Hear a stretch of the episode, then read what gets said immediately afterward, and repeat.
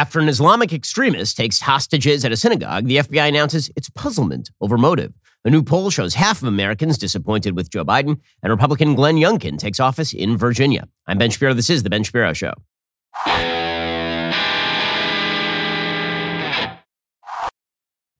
This show is sponsored by ExpressVPN. It's time to stand up to big tech. Protect your data at expressvpn.com slash Ben. We'll get to all the news in just one moment. First, if you're in a business, you need to be as efficient as humanly possible. You really need to know how to market, right? Marketing is a big thing, and getting in touch with your customers is a big thing. And this is why, if you own a business, you really need to be using text. Local businesses everywhere turn to Podium to do this. Podium makes every interaction as easy as sending a text. Everything that makes your business great can get done faster. Podium isn't just a better way to communicate, it's a better way to do everything. Gathering reviews, collecting payments, even marketing to your customers. Podium makes it all as easy as pressing send. Whenever you receive a call from a telemarketer, have you ever picked one up? However, if somebody texts you, do you sometimes respond? The answer is yes. You won't just free up more time. You will grow your business and get more done. With Podium, you'll close deals with customers before the competition even has a chance to call them back, and certainly before anybody picks up that call. Join more than one hundred thousand businesses that already use Podium to streamline their customer interactions. Get started for free at podium.com slash Shapiro, or sign up for a paid Podium account. Get a free credit card reader. Restrictions apply. That's podium.com slash Shapiro, P-O-D-I-U-M dot com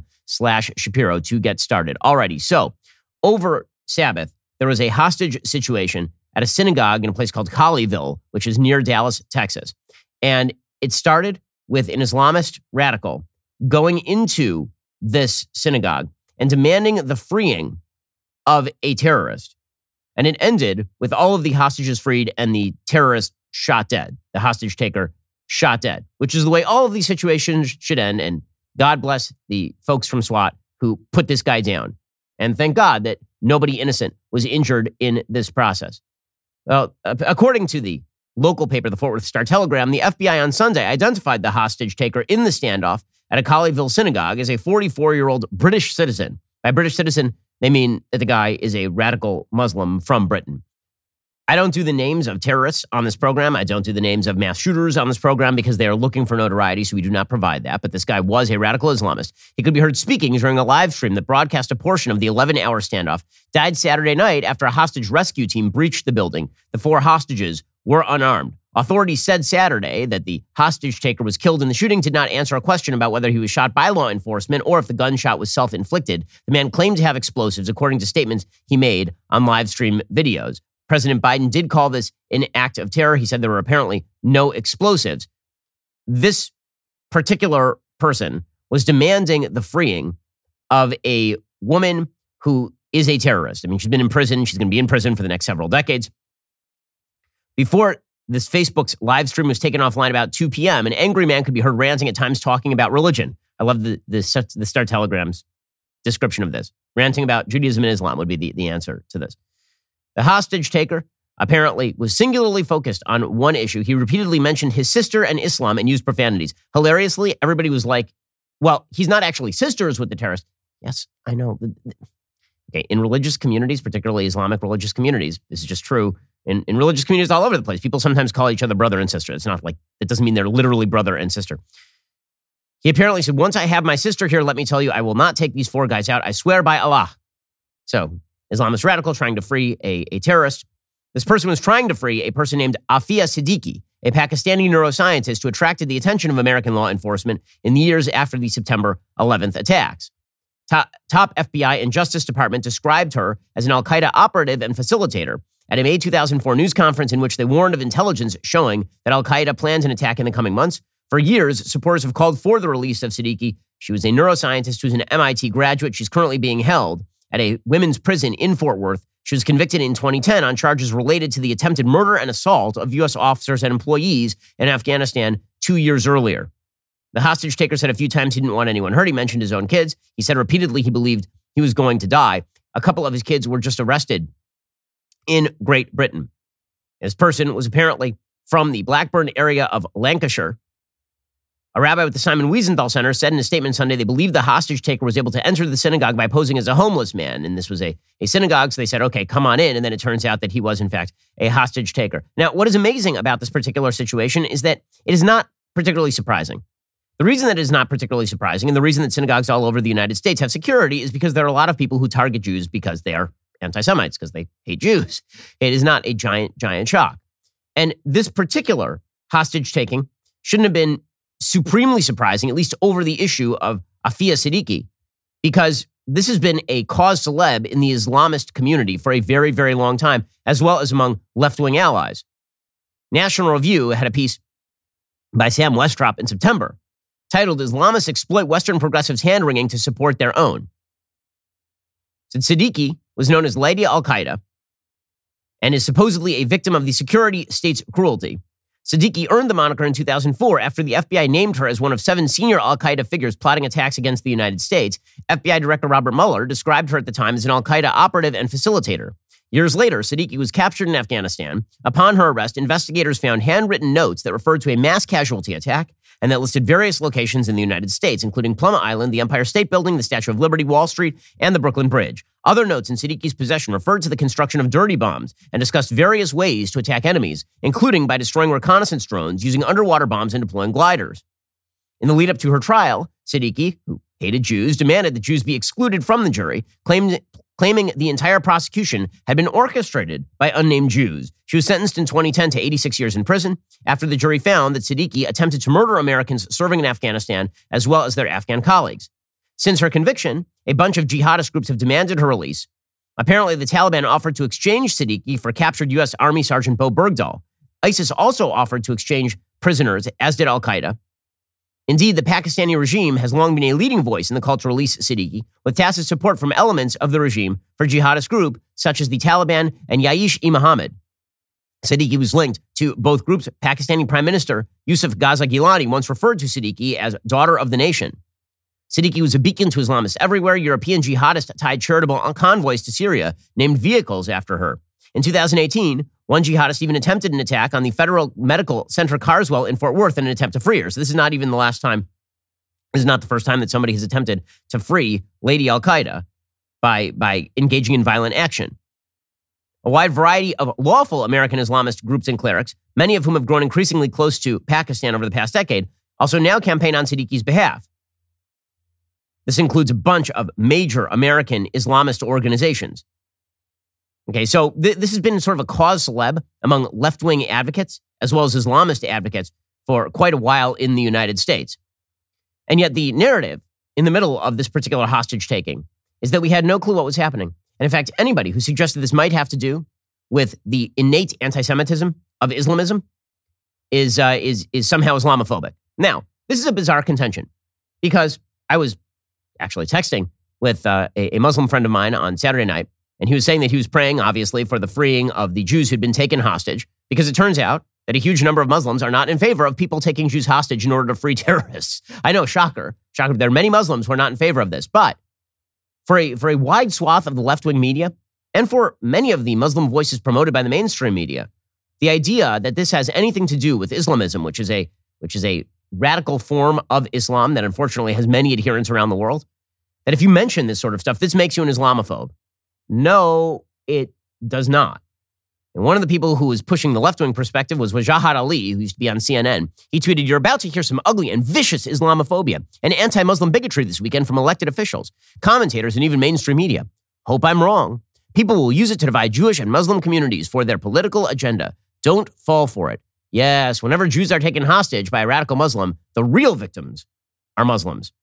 Obviously. Islamophobia is obviously the thing we ought to worry about. And this has been a pattern in American public life with regard to a wide variety of crimes for a very long time. If you are identified by the left in the United States as a victim group, if a member of that supposed victim group perpetrates a crime, we are supposed to pretend that it is not a crime or that it is a mystery.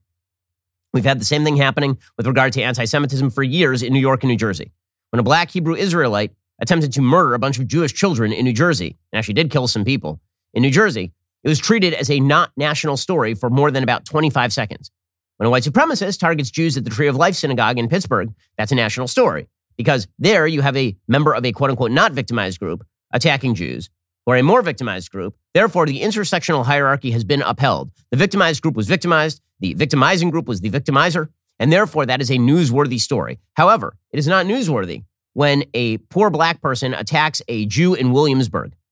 If that happens, that is not a story.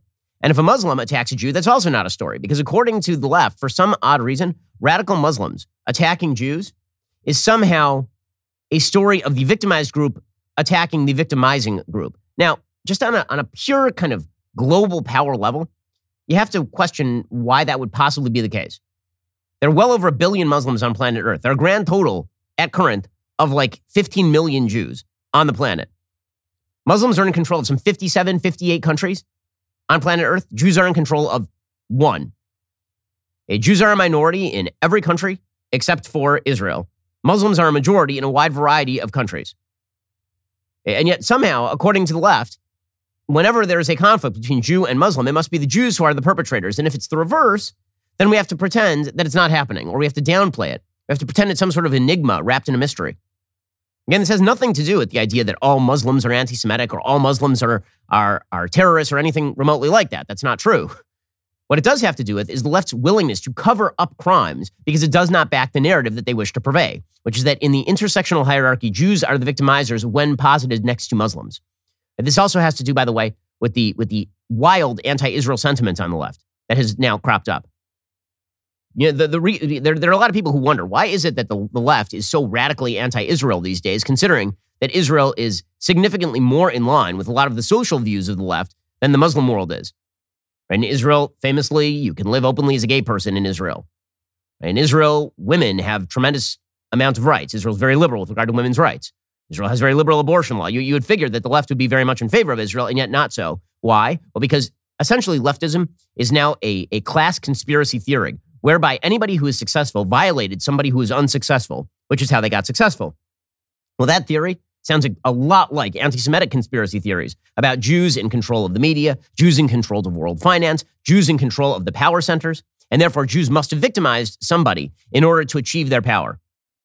The leftist narrative, as applied to Jews more specifically, is the same as the anti-Semitic narrative, which is why there is this stream crossing and why we have to, the, the minute that Jews are taken hostage at a, at a Dallas synagogue, a huge part of the media is immediately like, this is going to be about Islamophobia, isn't it? It's going to be, this is why the, the Democratic Party, when Ilhan Omar, who's a radical anti-Semite, when she says a bunch of Jew-hating crap, this is why the Democratic Party immediately has to pass a resolution condemning both anti-Semitism and Islamophobia, as though one can't be condemned without condemning the other. It's absurd. And unfortunately, this has bled up into the major institutions of American life. And anti-Semitism can only be taken seriously by the left when the person who is purveying the anti-Semitism is a white person. That is the only time it is worth noting. Which, of course, is bizarre, since the vast majority of anti-Semitism purveyed on planet Earth right now is not purveyed by white people. I hate to break it to folks, but that is not the case. Okay, white, if there are white supremacists, they're incredibly dangerous. Okay, there are white supremacists who hate Jews. They're incredibly dangerous. I know this personally because the F B I arrested a white supremacist about four years ago who was targeting my family, and that person's now in jail. Okay, so I, I get it. But the vast majority of anti-Semitism on planet Earth right now is not being purveyed by white supremacists, because that's a, there are a very small number of white supremacists. The vast majority of, of anti-Semitism in terms of hate crime, in terms of action, in terms of broad policy that is being purveyed, is being purveyed by radical Muslims, or in domestic context, it's being purveyed by people of color. Okay, this is true in New York. But you can't, you can't pay attention to that, because anti-Semitism only matters when the people who are promoting the anti-Semitism are people that the left has decided are members of the power class. We'll get to more of this in just one second. First, let's talk about the fact that you're spending too much money on gas, because everybody is spending too much money on gas these days. Well, if you could save money by downloading a free app and then just using it, why would you not do this? This is where GetUpside comes in. My listeners are making up to twenty-five cents for every gallon of gas every time they fill up. Just download that free GetUpside app in the App Store or Google Play right now. Use promo code Shapiro. Get a bonus twenty-five cents per gallon on your first fill-up. That's up to fifty cents cash back. Don't pay full price at the pump anymore. Get cash back using GetUpside. Just download the app for free. Use promo code Shapiro to get up to fifty cents per gallon cash back on your very first tank of gas. Some people who drive a lot are making as much as two to three hundred bucks a year in cash back, and there is no catch. The cash back gets added directly to your account. You can cash out anytime to your bank account, PayPal, or an e-gift card for Amazon and other brands. Just download that free GetUpside app, use promo code Shapiro, get up to fifty cents per gallon cash back on your very first tank of gas. That is promo code Shapiro. Go check them out right now. Get that GetUpside app and use the promo code Shapiro. Get up to fifty cents per gallon cash back on your very first tank of gas. Okay, so The response from the federal government, the immediate response, was bewildering, to say the least. The F B I came out and they made a statement. See if you can spot the problem with this particular statement. We do believe from our engagement with this subject that he was singularly focused on one issue, uh, and it was not specifically related to the Jewish community, uh, but we're continuing to work to find motive, and, and we will continue on that path. What did it have to do with the Jewish community? What did they... It's part of a broader anti-Semitic conspiracy theory held by radical Muslims that Jews are in control of all the levers of power. Lady Al-Qaeda literally said it at her trial. She literally said the Jews are behind this. So is it a giant shock that a radical Islamist decided to invade a synagogue and hold Jews at gunpoint, saying that somehow they had the magical weather-controlling power to free terrorists? I mean, it's, it's not a surprise in any sort of way, but we have to pretend that we don't know. By the way, it doesn't just apply to Jews, this sort of logic.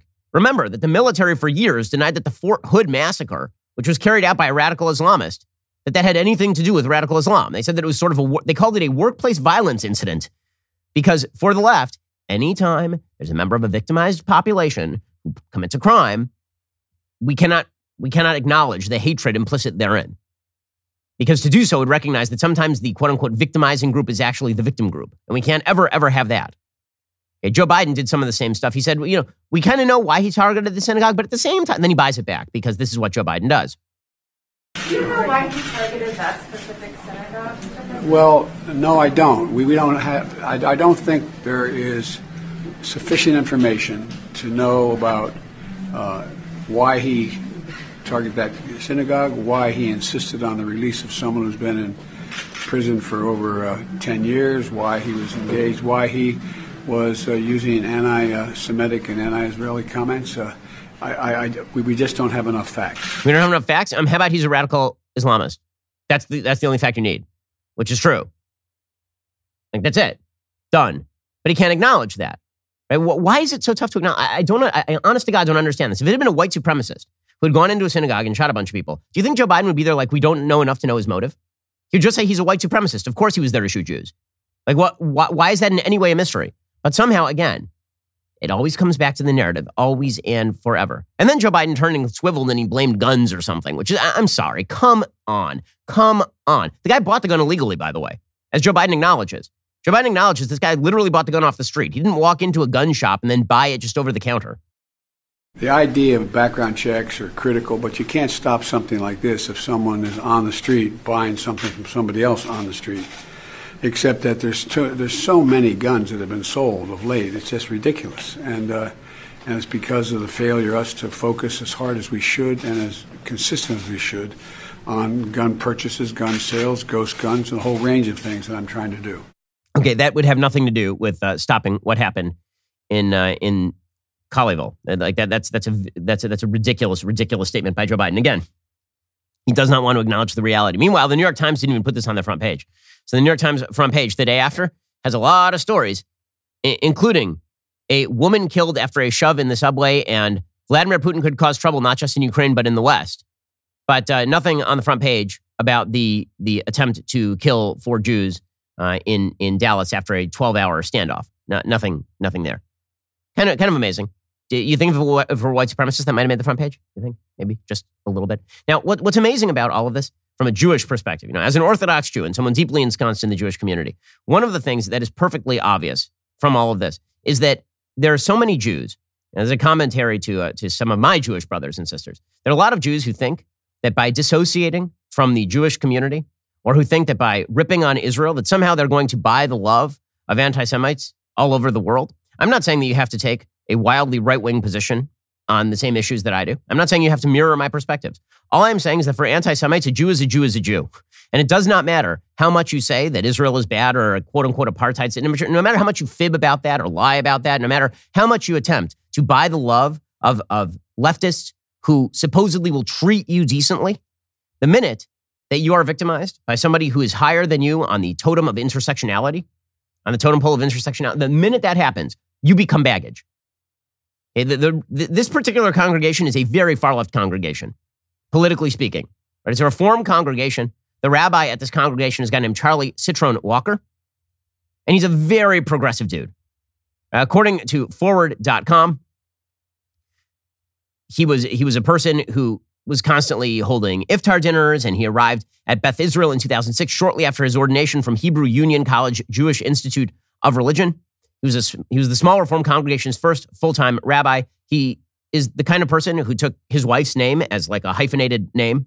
He, he's, a, he's a very left-leaning guy, for sure. And his wife works for a group called the Multicultural Alliance. The couple has two daughters, the younger of whom became bat mitzvah during the pandemic. Before starting rabbinical school, he worked at Focus Hope, a civil and human rights organization in Detroit, and at a soup kitchen and food pantry in Amherst, Massachusetts. And there, there was a lot of talk about his, his positions with regard to Israel, which are extremely progressive. And this is not to say that he has to hold the same positions that I do. He certainly does not. There's a lot of diversity in the Jewish community about this sort of stuff, no matter how much I think that, that certain perspectives are wrong and in some cases even anti-Judaic. The point, that's not the point I'm making. The point that I'm making is when it comes to anti-Semites, they do not care. Anti-Semites don't care, neither does the left. It wasn't like Joe Biden was like, well, he attacked a progressive Jewish synagogue, therefore, this is anti-Semitism, and, and we should and we should really pay attention to the deep levels of anti-Semitism that paint all Jews with the same brush, et cetera, et cetera. There just is not a lot of that. There's not a lot of that. And the reason there's not a lot of that is because to anti-Semites, all Jews are the same. And when it comes to the intersectional pyramid, which is rooted in identity politics, all Jews are the same as well. The Reform Jew is the same as the Orthodox Jew. The pro-Israel Jew is the same as the anti-Israel Jew. They're all the same. Because again, when it comes to which group is a victimized group and which group is a victimizing group, which is the only question that matters from the progressive left, Jews are the victimizing group. They somehow moved from being the victimized group to the victimizing group when they became wildly successful and highly educated and when Israel became a successful state in the Middle East. When that happened, all sympathy went out the window for all of this. And so it won't be on the front page anymore. It won't be on the front page. This is something, by the way, that, that Jews have been lamenting for quite a while. Again, their Jew, the, the rate of hate crimes against Jews in twenty twenty, twenty twenty-one in New York City was astonishing. And Bill de Blasio had said he didn't even know it was happening. He didn't know it was happening because the people doing it weren't wearing MAGA caps. All righty, coming up, we'll get to Joe Biden. Uh, he uh, polls demonstrate that Americans are not fond. There, there's a shock. We'll get to that in just one moment. First, when you bring a product into your home, you want to be sure that your hard-earned money is going to a brand that is as good as humanly possible. Here at Daily Wire, we are working overtime to fight for our values. And over at Naturally It's Clean, they are working to keep your home clean in the safest, most effective way. Their secret is powerful plant-based enzymes, nature's solution to cleaning. When I say powerful, I'm talking about hospital-grade enzyme cleaning power. They've got solutions for almost every need in the house. From the kitchen to the bathroom to the laundry room, Naturally It's Clean has a specialized formula to clean the area effectively. Their products truly speak for themselves. They have the science to back it up. And to make things even better, all of their products are manufactured in the United States and can ship directly to your door for free. I'm encouraging my listeners to start with four of their top products conveniently packaged together in their Daily Wire Essentials Kit. For a limited time, my listeners can receive fifteen percent off their order. Just enter promo code BEN at checkout when you visit naturallyitsclean.com slash BEN. Try these incredible products in your home today. Shipping is free. Everything is made right here in the United States. Again, try our Naturally It's Clean Daily Wire four-pack today by going to naturallyitsclean.com slash BEN. Use promo code BEN to receive fifteen percent off your purchase. Don't delay. Make the smarter, safer choice for your home cleaning needs today with Naturally It's Clean. Okay, so brand new poll out today, and it shows that according to C B S News, half of the respondents say they're frustrated with Joe Biden. Half. When asked in the poll how Biden's presidency made them feel, half of respondents said they were frustrated and disappointed. forty percent said his presidency made them feel nervous. A quarter of respondents only said it made them feel calm and satisfied. twenty-five percent of respondents said that Joe Biden's presidency made them feel calm and satisfied. Whew, those are hideous numbers. Nearly seventy-five percent of those surveys said they felt America was doing somewhat or very badly in a general sense. A majority of people said they disapproved of the way Biden was handling the economy, immigration, race relations, crime, inflation, policing, and Afghanistan. Only forty-nine percent of Americans even said he was doing a good job of handling COVID. fifty-one percent said he was doing a bad job handling COVID. Only forty-five percent of Americans said they believed that Joe Biden cared about people like them. fifty-four percent said they had serious doubts about all of this. Now, by the way, this is still a group of people who are widely favorable to Democrats generally. sixty-one percent told C B S News they felt Democrats were concentrating on issues they cared about. fifty-three percent said they even liked Biden's Build Back Better plan. They just don't like Biden. They just think that Biden is a bad president who is bad at his job. So naturally, instead of focusing in on the things that Americans actually care about, Joe Biden and company continue to focus in on things that nobody cares about, namely this lie that they keep promoting that if they do not rig all the voting procedures from the top down federally, the Republicans are going to steal every election from here on in. The problem is they don't even have the support of their own party. James Clyburn, the Democratic representative from South Carolina, one of the kingmakers in congressional politics, he said these voting bills are now on life support. Are the election reform bills dead, do you think? No, I don't. Uh, they may be on life support, uh, but, you know, John Lewis and others did not give up after the sixty-four uh, Civil Rights Act. That's why they got the sixty-five Voting Rights Act.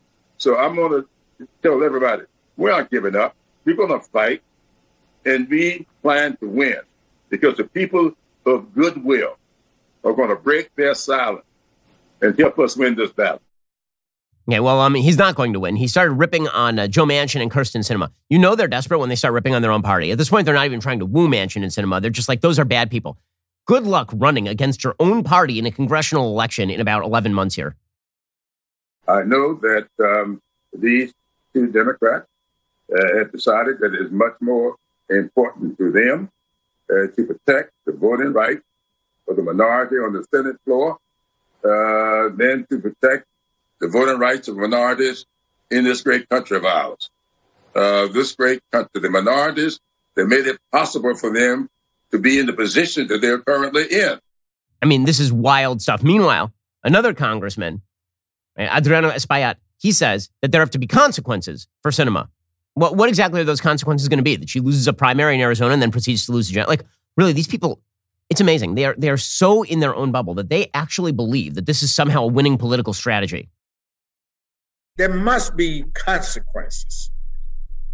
It's as simple as that. The president calls you, and you're going to derail his top, one of his top initiatives, our vision. Uh, of there's got to be consequences for this. And, you know, they're very, very precise. Uh, they, they fit Uh, each state and each leader in very precise ways. And so I'm sure once the consequences are laid out for them, there may be an opportunity for a meeting of the minds. You know, but there's got to be consequences for this. Yeah, what exactly do those consequences look like? Meanwhile, the left wing of the Democratic Party is openly now calling Kirsten Sinema a white supremacist. So here's M S N B C's Tiffany Cross. Like, really, go for this, guys. Seriously, I, I'm more of this, more of this. Do it. Sinema is a Democrat, but she is in many ways upholding white supremacy. You and I both know what the filibuster was originally used for. I don't think I can roll my eyes hard enough. And you kind of just want to say, girl, bye. Girl, bye. Uh, keep going with this. Seriously, more. More of this. The Democrats are so disconnected from the American people. And then they're surprised when they... We'll get to more on this in just one moment. First, let's be real. French fries, they're the only good vegetable. But... unfortunately, they're not healthy. They're bad for you. Well, Balance of Nature fruits and veggies are the most convenient way to get whole food ingredients every day, like the actual vegetables that, that count toward, you know, what you should be eating. Balance of Nature uses an advanced cold vacuum process that encapsulates fruits and veggies into whole food supplements without sacrificing those natural antioxidants. The capsules are completely void of additives, fillers, extracts, synthetics, pesticides, or added sugar. The only thing in Balance of Nature's fruit and veggie capsules are, you know, like the fruits and the veggies. Right now, my listeners can get thirty-five percent off their first order, and they'll also get a free fiber and spice supplement. Balance of Nature's fiber and spice supplement is a revolutionary fiber drink with a unique blend of twelve spices and whole foods. I've been flying pretty much constantly for the last few months. Gotta tell you, I really rely on Balance of Nature. There's never been an easier way to make sure you're getting your daily dose of fruits and veggies. Experience Balance of Nature for yourself today. Go to balance of nature dot com. Use promo code Shapiro for thirty-five percent off your first order as a preferred customer. Plus, get a free bottle of fiber and spice. That's balance of nature dot com, promo code Shapiro, for thirty-five percent off that first preferred order, plus that free bottle of fiber and spice. Lose. Meanwhile, in Virginia, Glenn Youngkin just took office.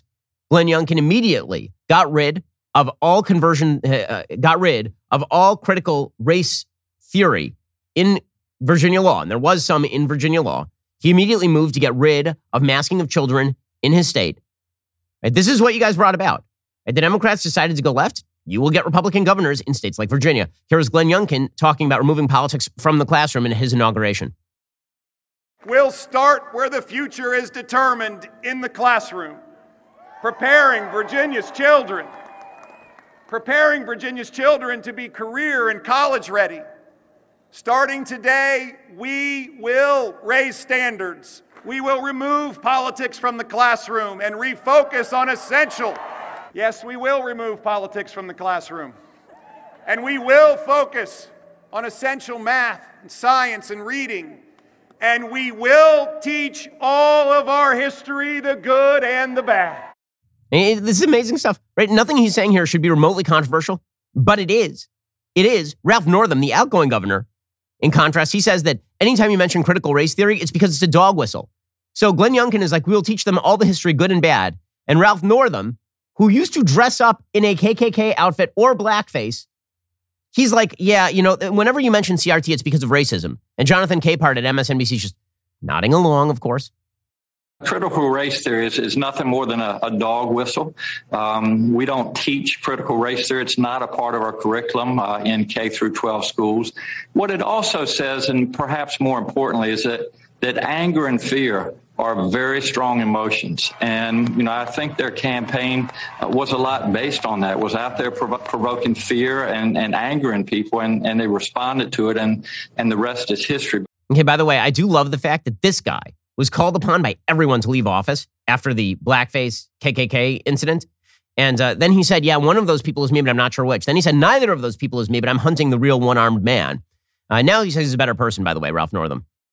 You know, at the end of the day, uh, it was a hurtful time. I am glad that Virginians stuck with me. I can tell you that I'm a better person. Uh, I certainly understand uh, racial issues much better than I did prior to that uh, episode. And I and I really think Virginia, more importantly, is is a better Commonwealth, a, a Commonwealth that is more open, more inclusive, and, and really welcoming to people. Oh, really? Because um, they just rejected your party en masse. Like, they just got rid of Terry McAuliffe. You left office. I love where he's like, I'm grateful that the people of Virginia stuck with me. What choice did they have, dude? Unless you were going to resign. No one was impeaching you. Your own party controlled the assembly. it's, it is fairly incredible. Meanwhile, Glenn Youngkin continues to say very obvious things. So he says, listen, we're going to fight the masking of children. And the left is fighting him on this. I ju- it's amazing. Mask order. Uh, Arlington County Public Schools essentially said it was going to ignore the order. Is there anything you're going to do to make that school system comply? Well, first of all, we wrote the order specifically to give all of the school systems basically eight days to get ready, to listen to parents. And the fact that that tweet came out from Arlington County within minutes of my executive order, well, what that tells me is they haven't listened to parents yet. And if there's one thing that hopefully everybody heard in November, is it is time to listen to parents. Man, if the, he is so right about this, and this is good. Honestly, this is good politics. Okay, what he's talking about, parents as an interest group, this is good politics. It used to be the parents weren't an interest group. You know why? Because everybody sort of understood that parents needed the ability to raise their own children, and that you did not get to control and take away kids from their parents and then indoctrinate them and use them as little social experiments. And then the left like went completely overboard in every available arena. And the further left they, these, these folks push, the worse the backlash is going to get. Hey, Jen Psaki over at the White House, she tweeted out there, hi there, Arlington County parent here. Don't believe you are Glenn Youngkin, but correct me if I'm wrong. Thanks to A P S Virginia for standing up for our kids, teachers and administrators and their safety in the midst of a transmissible variant. There is no data that kids are dying in outsized numbers from Omicron. Okay, there's no data to support this. By the way, there's still not a single study that demonstrates that schools that masked had a better record with regard to Delta than schools that did not mask. And that was The Atlantic that reported that. And, and yet you have Jen Psaki still pushing this. How crazy are they going? According to Julie Gunlock, who is a co-host over at W M A L, she says in Alexandria, A C P officials are making the mask requirements more strict.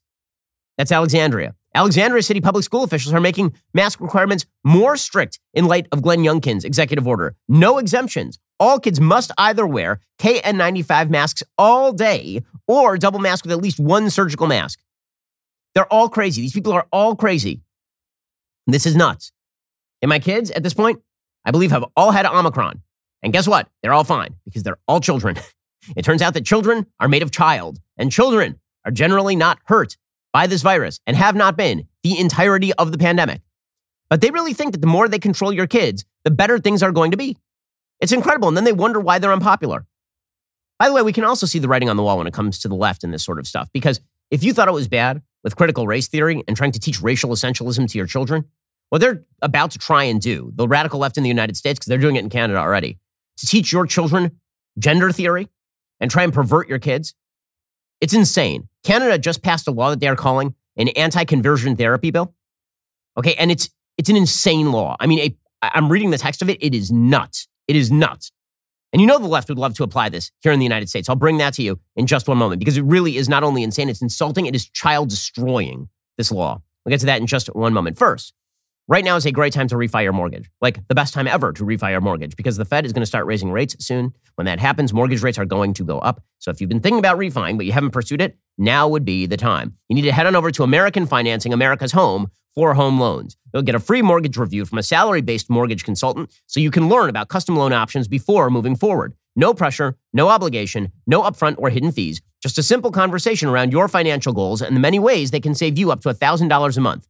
Think about that for a second. You could save up to twelve thousand dollars a year and tens of thousands long-term simply by refinancing your mortgage. And if you start right now, you can close in as fast as ten days. Call eight six six, seven two one, three three zero zero. That's eight six six, seven two one, three three zero zero or visit American Financing dot net. N M L S one eight two three three four, N M L S Consumer Access dot org. Go check them out right now. American Financing dot net. Now is an amazing time to refinance. Do not wait any longer. eight six six, seven two one, three three zero zero or visit American Financing dot net. Go check it out right now. All righty. We'll get to more in just one moment. This Canada law, I got to talk about it because I think that the left is going to bring it to the United States in short order. I mean, they already are in places like Jersey and California. First, the first event for my new book club, guys, it is this week. It takes place Thursday, eight p.m. Eastern, seven p.m. Central. Each month, I recommend a book that is like one of the great books of Western civilization, a great piece of fiction. This is this fiction book club, okay? This month's book is George Orwell's nineteen eighty-four. And uh, I have a lot to say about nineteen eighty-four. I'm sure you will too. Not only will the book club hold you accountable for your reading this year so that you will get a lot done. I mean, I, I'm telling you, I have the book list because I made it. And let me tell you, if you stick with us, you are going to be so much better read by the end of this year. You'll also get exclusive access to my personal notes and analysis. And then on the third Thursday of every month, I will join a Daily Wire All Access members online for an in-depth lecture and discussion of each book. You can ask me questions directly. Right now, get twenty-five percent off an All Access membership with code nineteen eighty-four over at daily wire dot com slash subscribe. Again, you become part of that third Thursday book club right now. Become an All Access member, twenty-five percent off. The code is nineteen eighty-four because that's the first book of our new book club. If you haven't already joined, it's not too late to sign up. Just head on over to third thursday book club dot com. You can receive the materials you will need to participate in my first members-only all-access discussion. Don't forget, head on over to daily wire dot com slash subscribe. Join as an all-access member with twenty-five percent off using code nineteen eighty-four. I'm excited to hang out and discuss Orwell with you this Thursday, January twentieth, eight p.m. Eastern, seven p.m. Central. Also, I'm extremely excited to announce the release of the poster for our first original production here at Daily Wire, Shut In, a seat-gripping thriller that will be available to stream in February, just weeks away. The film follows the story of a young mother barricaded inside a closet by her violent ex-husband. She has to use her wits and she has to use her faith in order to get out. We seriously cannot wait to share the finished final product with you. Make sure to catch the final trailer when it drops tomorrow. If you're planning on adding this terrifying thriller to your queue, and you want us to keep making content to combat the over-politicized mainstream entertainment complex, go like and share the trailer on YouTube. Your support makes an enormous difference.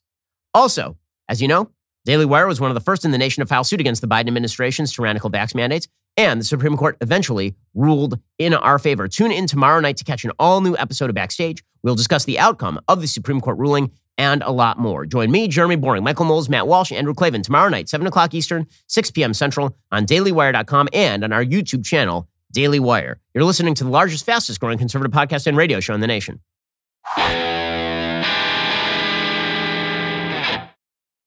So again, what Glenn Youngkin ran on in Virginia and what he's going to govern on is the idea that parents ought to have control over how their kids live their lives, at least up to the point where the kids are age of majority. That used to be just how everyone thought. It is incredible to me that there are so many folks on the left in this country who believe that the right is fighting the culture war. You guys declared a war, and then we just said no. That's all that happened. And you can see that the march toward the progressive left continues apace in radical fashion. If you just want to see where the left is going to go, don't look to just California or New Jersey. Look to Canada. So Canada just put into effect a law banning so-called conversion therapy. Now, all these laws on conversion therapy in places like California or New Jersey, when you hear conversion therapy, you probably think of what used to actually be called conversion therapy, where you would actually like tape electrodes to people and then electrocute them if they demonstrated any sign of same-sex sexual attraction, right? You used to think of like a form of torture. That's what most people think of when they think of conversion therapy. They generally don't think of a person who goes into a psychologist and says, I'm struggling with my sexuality. And the and the psychologist says, let's talk about that. It, but but that is actually what is banned in places like New Jersey and California. You're supposed to only just affirm that the person is has an alternative sexual orientation. Okay, in in Canada, it just got a lot worse. In Canada, it's really, really bad. So Canada just passed a law that in the United States would have to be found, you would imagine, unconstitutional. It's insane. But this is what the left would like when it comes to how parents are able to parent their kids. With the new law, according to the New York Times, Canada's criminal code will prohibit forcing someone to undergo conversion therapy, taking a minor abroad to take part, so you can't even take your kid down to the United States to visit a psychologist, and profiting from, promoting, or advertising the practice. Violations can draw sentences of up to five years in prison. The law was the Canadian government's second attempt last year to bring an end to the quote-unquote widely discredited practice, and its third since twenty twenty. By widely discredited, do they mean talking to a psychologist? Because again, there's a difference between a kid coming to you and saying, I'm struggling with my sexuality, and you talking to the kid and taping electrodes to the kid. Okay, but but the, the attempt to conflate all conversion therapy with like the actual horrible, evil conversion therapy that used to be practiced is ridiculous. Here's what the Canada law actually says. I'm going to read you the text, okay, because you'll see how insane this is. Here's what the Canada law actually prohibits. You ready? They define conversion therapy, which is now banned and punishable by five years in prison. It means a practice, treatment, or service designed to change a person's sexual orientation to heterosexual, change a person's gender identity to cisgender. Cisgender means that your gender aligns with your biological sex. So in other words, if you have a kid and your kid says, you know, I think I might be a girl and your kid's a boy, and you take them to a therapist and the therapist says, let's talk about this because you're actually a boy. That therapist could now be in violation of Canadian law and go to jail for five years. That's what they're doing in Canada. If you bring a confused adolescent in who's struggling with sexuality and confusing thoughts, and you say, you know, you might be straight and you might grow out of this, that could be conversion therapy. Notice, by the way, that it only works one way. Right? If you if you go to a therapist and the and the and you say, you know, I'm confused about my sexuality, I think I'm straight, but I'm having some some same-sex sexual attraction, and the therapist says you're you're gay. Just let it, you're gay. Then that is not conversion therapy under the Canada law and not punishable. But if you do the opposite, if the person says, I'm confused, you say, you know what? You might be straight. Conversion therapy now. If conversion therapy, it, it means to change a person's gender expression so that it conforms to the sex assigned to the person at birth. So if, if a kid comes in, we're talking about children now. If a parent brings a child in and the child is cross-dressing at the age of eight, and the therapist says, you know, you might want to think about wearing sex-appropriate attire for a variety of reasons, including your own mental health. This is now conversion therapy punishable with jail time in Canada. It goes further. If you if you get any therapy in Canada that is, quote, designed, a practice designed to repress or reduce non-heterosexual attraction or sexual behavior, reduce it, not even, not even ban it, not even convert, reduce it, which, by the way, is what most parents do with their kids when they don't let them watch pornography, right? Like it, reducing sexual behavior in your, like you're not allowed to attempt to reduce non-heterosexual behavior.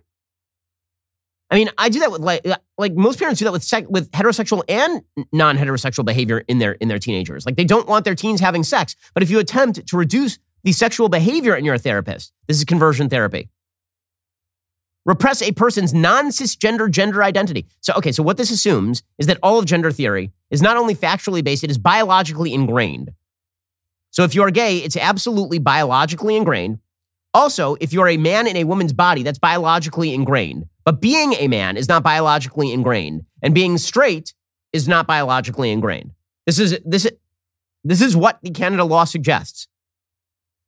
If you attempt to repress or reduce a person's gender expression that does not conform to the sex assigned to the person at birth, for greater certainty, this definition does not include a practice, treatment, or service that relates to the exploration or development of an integrated personal identity, such as a practice, treatment, or service that relates to a person's gender transition, and that is not based on an assumption that a particular sexual orientation, gender identity, or gender expression is to be preferred over another.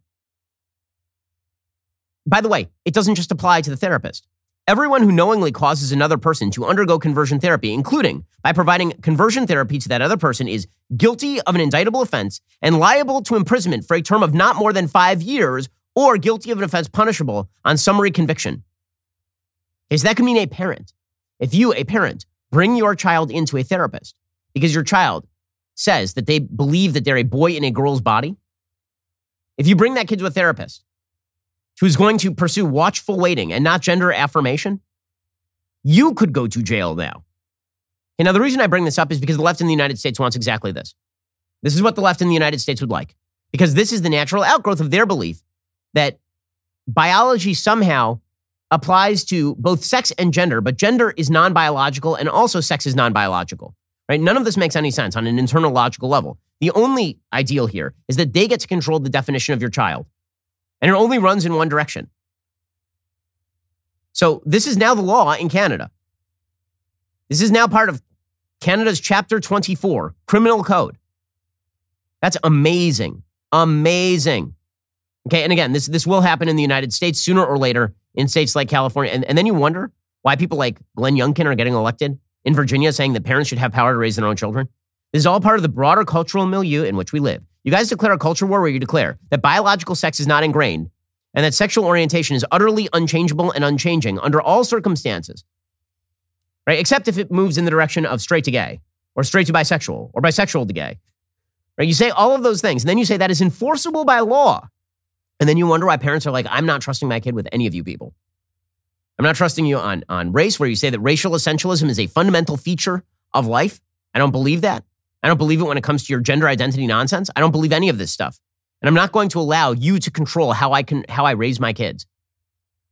This goes back to the, the general belief of the left that they care about your kids more than you do because they know how to raise your kids better than you do, which is a unique thing because I've yet to see people who raise their kids this way with, I would say, highly well-adjusted kids on average. This does not seem like a recipe for the success of the mental health of your child, to raise them gender neutral and suggest that all sexual behavior is equally worthwhile. I, like I, I've yet to see how this is a healthy way of raising children, but apparently it's so healthy it needs to be mandated by law in Canada and punishable by fine if you violate it.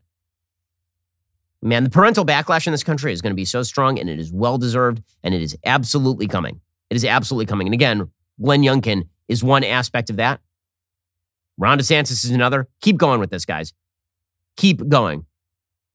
Okay, meanwhile, the, the president of the United States continues to flounder when it comes to Omicron. So Omicron continues to rush through the United States. On average, it's not killing all that many people because the infection fatality rates for Omicron are pretty low. But now, you have the, the C D C recommending that everybody wear N ninety-five or K N ninety-five masks forever. The level of control that these folks wish to cram down on you truly is an amazing, amazing thing. And, and the way that they're going to do this is they're going to try and scare you. I'm not sure why their, their strategy to scare you is, is worthwhile, but they, they are going to try to scare you. The Associated Press says, get ready to learn more Greek letters. Scientists warn that Omicron's whirlwind advance practically ensures it won't be the last version of the coronavirus to worry the world. Every infection provides a chance for the virus to mutate. Omicron has an edge over its predecessors. It spreads way faster. Experts don't know what the next variants will look like or how they might shape the pandemic. They say there's no guarantee the sequels of Omicron will cause milder illness or existing vaccines will work against them. Okay, well, isn't that a case for everyone to sort of get Omicron? Isn't that the case? Get the mild version, not the more severe version, and get some natural immunity.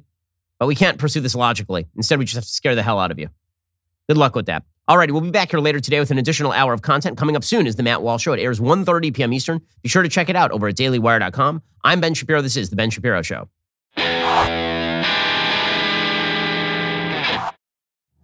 If you enjoyed this episode, don't forget to subscribe to the show.